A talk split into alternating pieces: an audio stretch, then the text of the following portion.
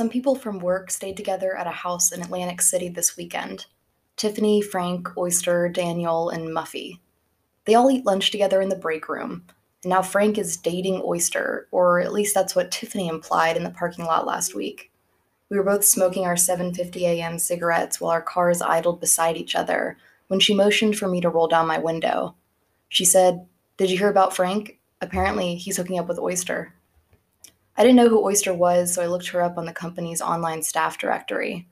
Every employee here has to submit a professional headshot for the online staff directory, and Oyster's was crazy hot. I was suddenly jealous of Frank for hooking up with Oyster, so I sent him an email to stay away from her, or else I would murder him in cold blood.